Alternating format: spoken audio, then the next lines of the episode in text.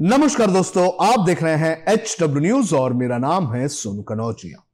हाल ही में 15 अगस्त बनाया गया और इस 15 अगस्त को सरकार की तरफ़ से और पूरे देश की तरफ़ से जोरों शोरों में मनाया गया। लेकिन इसी 15 अगस्त को एक नाम की भी चर्चा होने लगी। ये नाम है बिल्किस बानो का। दरअसल 2002 में गुजरात में जब गोदरा के दंगे हुए थे तो उस वक्त बिल्किस बानो के साथ बलात्कार किया गया था। यह सामूहिक बलात्कार था और इस 15 अगस्त को उस सामूहिक बलात्कार के 11 दोषियों की सजा माफ़ कर दी गई और जब ये सजा माफ़ कर दी गई तो सरकार के ऊपर सवाल उठने लगे। मुख्य विपक्षी पार्टी कांग्रेस लगातार मोदी सरकार और गुजरात सरकार के ऊपर हमला कर रही है।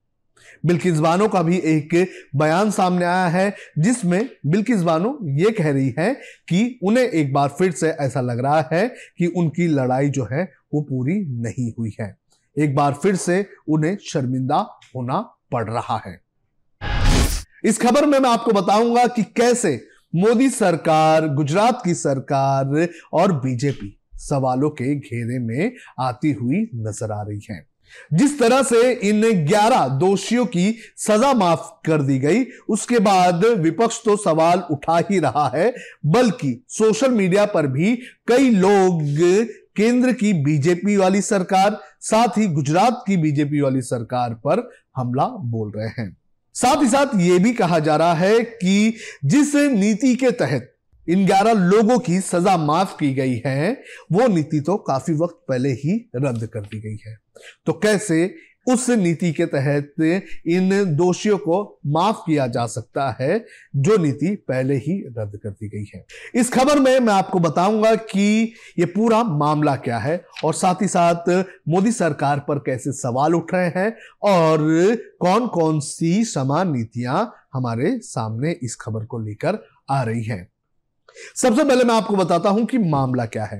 मामला 2002 गुजरात दंगों से जुड़ा हुआ है। गोधरा में दंगे हुए थे और अहमदाबाद के पास रणदीकपुर नाम का एक गाँव है। यहाँ पर बिल्किस बानो अपने परिवार के साथ रहती थी। और जब दंगे हो रहे थे 11 लोग उनके घर में घुस आए। इन 11 लोगों ने उनके घर के पंद्रह में से सात लोगों की हत्या कर दी और बिल्किस बानो का इन लोगों ने एक के बाद एक बलात्कार किया। जब बिल्किस बानो का बलात्कार किया गया, उस वक्त बिल्किस बानो पाँच महीने की गर्भवती थी। इस मामले में आगे चलकर पुलिस ने कार्रवाई की। पुलिस ने कार्रवाई करने के बाद इन 11 आरोपियों को गिरफ़्तार किया गया। मामला काफ़ी सेंसिटिव था तो इस मामले को गुजरात से मुंबई ट्रांसफ़र कर दिया गया। मुंबई की विशेष सीबीआई अदालत ने इन आरोपियों को दोषी करार दिया और फिर बॉम्बे हाईकोर्ट ने भी निचली अदालत के फैसले पर मुहर लगाई। इन लोगों को सजा देने के बाद लगभग पंद्रह साल की जो सजा है, इन लोगों ने काट ली है। और इसके बाद इनमें से एक आरोपी जो है, जिसका नाम राधे श्याम शाह है, उसने सुप्रीम कोर्ट में एक याचिका दायर की थी क्षमा के लिए, और फिर सुप्रीम कोर्ट ने इस दोषी के जो याचिका थी, उस पर गुजरात सरकार को यह कहा कि आप विचार करें इसके बाद गुजरात सरकार ने एक कमेटी बनाई और उस कमेटी ने यह फैसला लिया कि इस पंद्रह तारीख को इन ग्यारह आरोपियों को छोड़ दिया जाए। लेकिन आपको बता दें कि जो 2014 की नीति और जो सरकार ने हाल ही में आज़ादी के अमृत महोत्सव के दिन जिन आरोपियों को छोड़ा जा सकता है, जिनकी सजा माफ़ की जा सकती है, उनके लिए कुछ दिशा निर्देश जारी किए गए। लेकिन इन दोनों नीतियों के हिसाब से अगर देख लिया जाए तो इन दोनों नीतियों के हिसाब से इन आरोपियों को माफ़ी नहीं मिल सकती है। लेकिन सवाल यह उठता है कि इन दोषियों की सजा माफ़ कैसे की गई और कौन सी नीति के तहत यह सजा माफ़ की गई है। दरअसल जो कमेटी बनाई गई थी, उस कमेटी के सदस्यों का यह कहना है कि उन्नीस की जो क्षमा नीति थी, उस क्षमा नीति के तहत इन आरोपियों को, इन दोषियों को की सजा जो है वो माफ़ कर दी गई। अब मैं आपको बताता हूँ कि कौन कौन सी क्षमा नीति है। सबसे पहले बात करेंगे उन्नीस की क्षमा नीति की।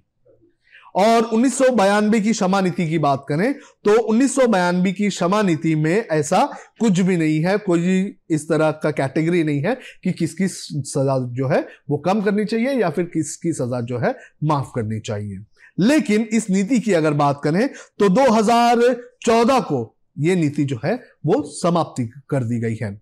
गुजरात सरकार की जो वेबसाइट है उस सरकार की वेबसाइट पर भी ये जो उन्नीस की जो नीति है वो नहीं मिलती है।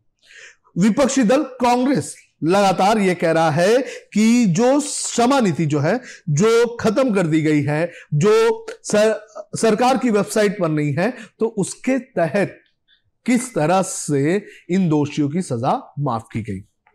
अब जो सरकार से जुड़े हुए लोग हैं, जो जो पैनल में लोग थे, उनका यह कहना है कि जब इन लोगों को दोषी पाया गया, जब इनके ऊपर कार्रवाई हुई, उस वक्त उन्नीस की जो है नीति लागू थी।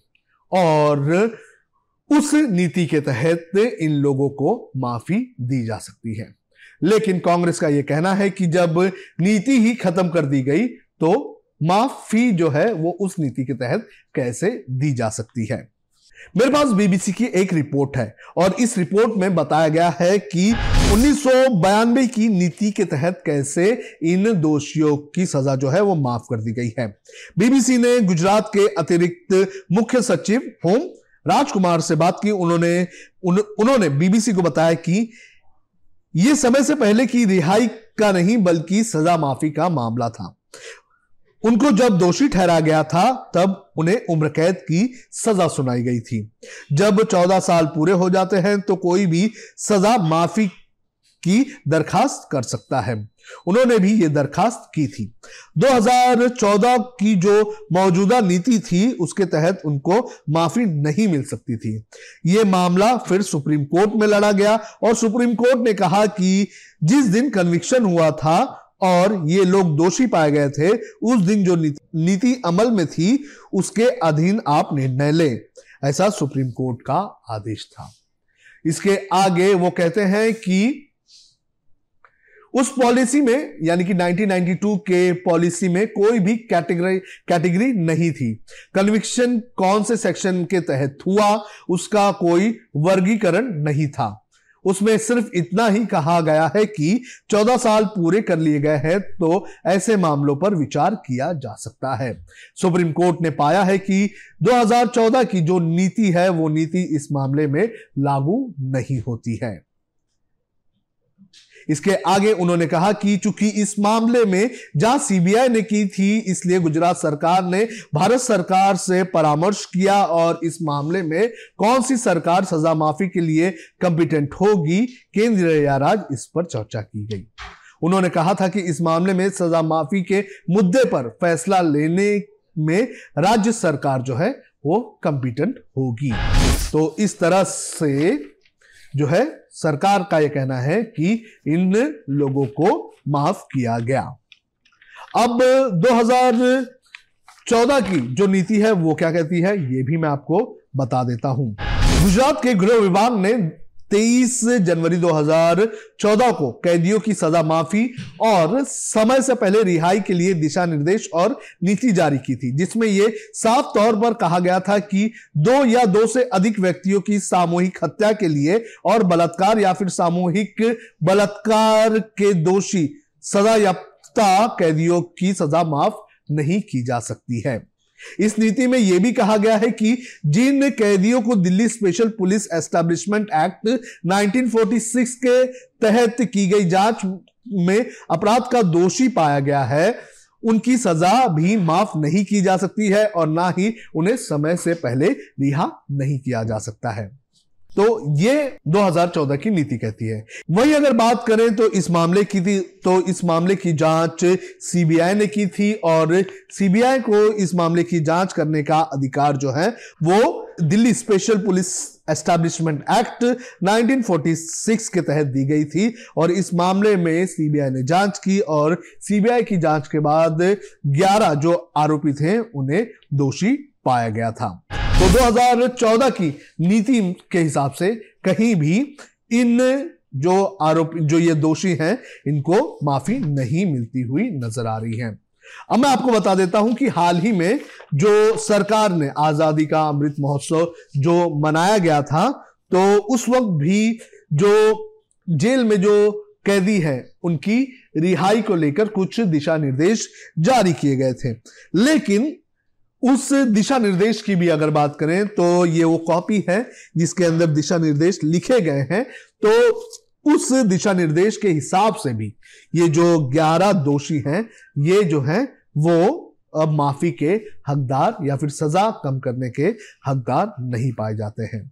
इस नोटिस के हिसाब से जो रेमिशन दिया गया है और जो बताया गया है कि special remission is not to be granted to the following categories of convicts यानी कि उन आरोपियों को जो है किसी भी तरह की माफ़ी नहीं दी जाएगी तो उनकी कुछ कैटेगरी है।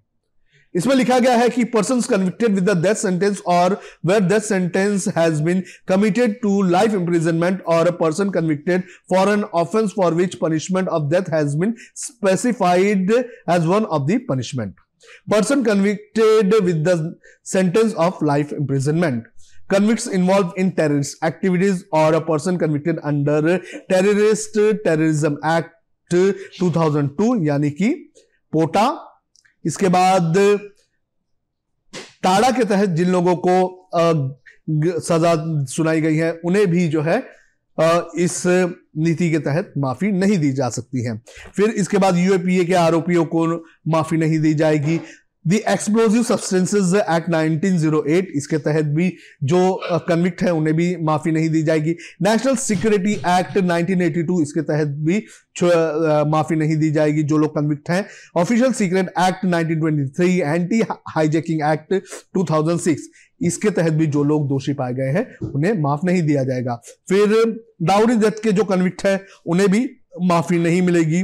इसके बाद जो पांचवा पॉइंट है, वो ये बताता है कि prisoners convicted for the offense of rape, human trafficking and the protection of children from sexual offenses act 2012 POXO immoral traffic prevention act 1956 तो जो रेप के दोषी हैं वो भी इस नीति के तहत जो सरकार ने हाल ही में आज़ादी के अमृत महोत्सव के लिए जारी की थी उसके तहत भी ये लोग जो है वो जेल से बाहर नहीं आ सकते हैं। तो दो नीति जो इस वक्त एक्टिव है, उन अगर नीतियों की बात करें तो उन नीतियों के तहत ये जो 11 दोषी हैं, ये जेल से बाहर नहीं आ सकते हैं। जो सजा माफ़ी है, उसके हकदार भी नहीं है।